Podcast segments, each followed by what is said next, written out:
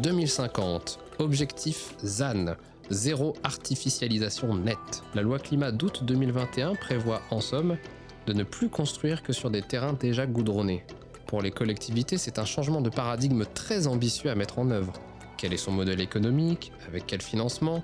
Tant et si bien que certaines poussent pour le reporter. Le dernier dossier du magazine d'Actu Environnement en détaille toutes les problématiques. Et Laurent Radisson est avec moi pour nous en donner les clés.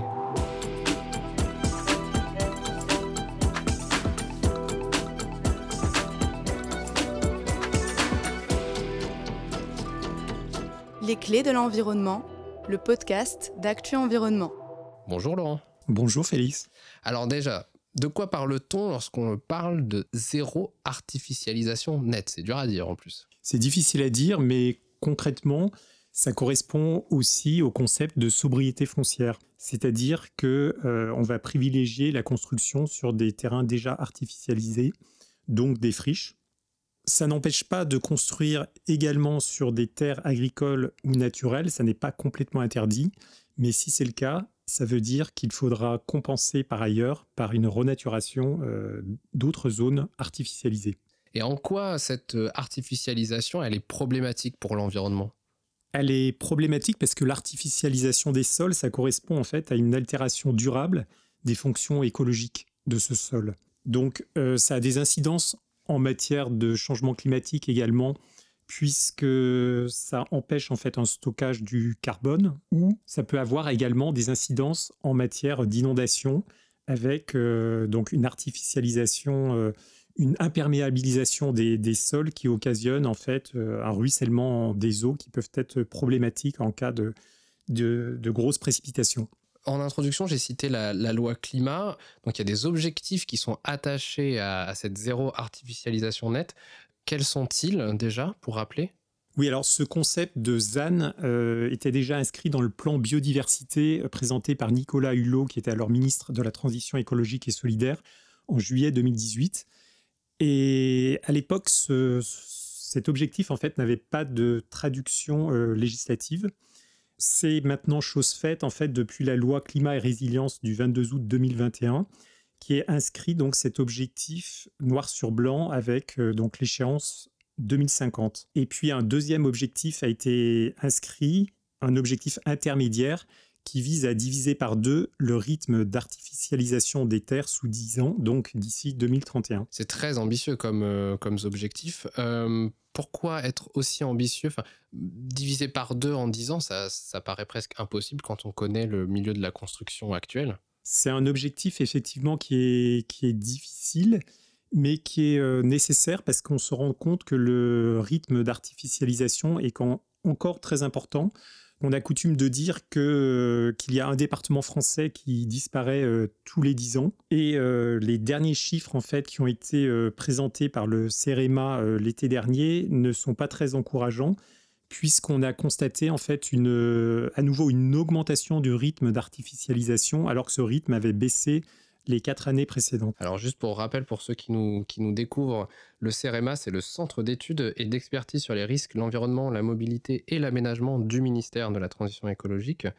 Et ces objectifs, donc, qui sont désormais inscrits dans la loi, comme tu le disais, comment on est censé les appliquer? Alors c'est là toute la difficulté, c'est que ces objectifs doivent être ensuite traduits dans les documents d'urbanisme des collectivités euh, territoriales à ce niveau-là, on rentre dans le dur et c'est ce qui est très difficile puisque ça va conditionner les politiques d'urbanisme en fait des collectivités et en particulier des communes et des intercommunalités qui ont ces compétences. Et pour avoir euh, plus de détails aussi sur les types de, enfin les différents documents d'urbanisme qui sont concernés, on vous invite à vous rendre sur actuenvironnement.com et puis à, lire le dossier euh, du magazine.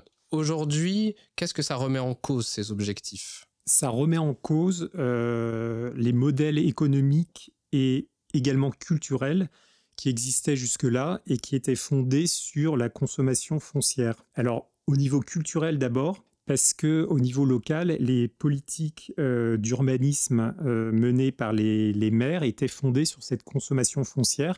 Ils avaient coutume euh, de, faire le bilan de, leur action en fonction du nombre de constructions réalisées en fait durant leur mandat. Maintenant, ça ne va plus être le cas. Et c'est rendu d'autant plus difficile que traditionnellement, donc, les Français ont une appétence importante pour la maison individuelle avec jardin et que ce désir en plus s'est accru avec la, crise sanitaire liée au Covid-19.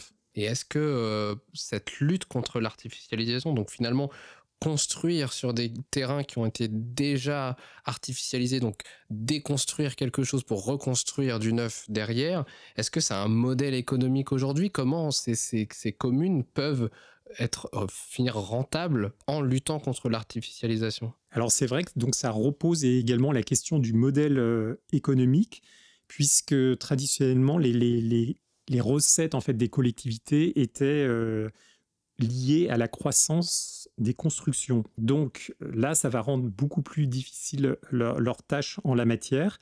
Et donc, ce qui veut dire qu'il faut trouver des, des financements pour compenser ou euh, modifier éventuellement la fiscalité euh, existante qui actuellement est trop euh, favorable à l'artificialisation. Et est-ce qu'on a des pistes aujourd'hui de, financement, de, révision de cette fiscalité? Alors, à court terme, le gouvernement a mis en place un fonds friche qui a rencontré un très gros succès, qui va être fusionné dans le fonds vert qui est doté de 2 milliards d'euros donc sur l'année 2023. Mais se pose la question donc de la pérennité de ces ressources et puis euh, se pose la question aussi euh, d'une modification de la fiscalité, comme on le disait. Donc certaines pistes ont été avancées. Euh, c'est le cas donc du sénateur Jean-Baptiste Blanc qui a proposé d'utiliser le produit des quotas carbone pour financer cette aide à la lutte contre l'artificialisation des collectivités. des associations aussi d'élus proposaient d'agir au niveau de la taxe d'aménagement. Donc il y a différentes pistes en fait qui sont envisagées. Et on sait que le ministre de la Transition écologique, euh, Christophe Béchu, a dit qu'il n'était pas opposé à une réflexion euh, globale sur la, fiscalité locale. Et justement, en parlant du ministre Christophe Béchu, où en est-on dans les faits de, l'application, des, premières pistes d'application de ces objectifs ZAN actuellement en France? Alors, on est en pleine actualité, puisqu'en fait, il y a deux décrets qui sont parus au printemps euh, donc pour appliquer euh, la loi climat et résilience. L'application de ces deux décrets euh, pose pas mal de, questions au niveau des collectivités locales qui ont mis en avant donc toute une série de, de difficultés, notamment un de ces décrets donc fixe une nomenclature des espaces qui sont artificialisés ou non et euh, donc, il y avait notamment un litige sur le fait que les jardins étaient inclus dans la liste des espaces euh, artificialisés. Cela a occasionné une levée de boucliers. Et euh, c'est pour cette raison aussi que le ministre a adressé une circulaire au préfet donc durant l'été qui ressemble quelque part à un certain moratoire puisqu'il leur demande d'attendre la concertation totale avec les collectivités locales avant de mettre en œuvre en fait cette nouvelle législation et cette nouvelle réglementation en gros une mise sur pause, finalement. C'est un peu ça. Donc, euh, on attend maintenant euh, effectivement la, traduction dans les différents documents d'urbanisme. Des, des, résultats devaient être proposés euh, par les, schémas de cohérence territoriale sur ces questions ces jours-ci Eh bien, pour les avoir, ces résultats, il faudra vous rendre dans les prochaines semaines ou pour voir ce que ça donnera sur le site d'actuenvironnement.com. Merci Laurent pour ce point d'étape. Merci Félix. Et quant à moi, je vous remercie de nous avoir écoutés et je vous dis à la prochaine. Mais d'ici là, n'oubliez pas de partager ce podcast et de le commenter sur les réseaux sociaux. Vous pouvez même nous poser des questions avec le hashtag Les Clés Podcast. Et si vous souhaitez vous abonner à toutes nos actualités et recevoir notre magazine, vous pouvez utiliser le code promo Les Clés Podcast sans accent, tout attaché en majuscule.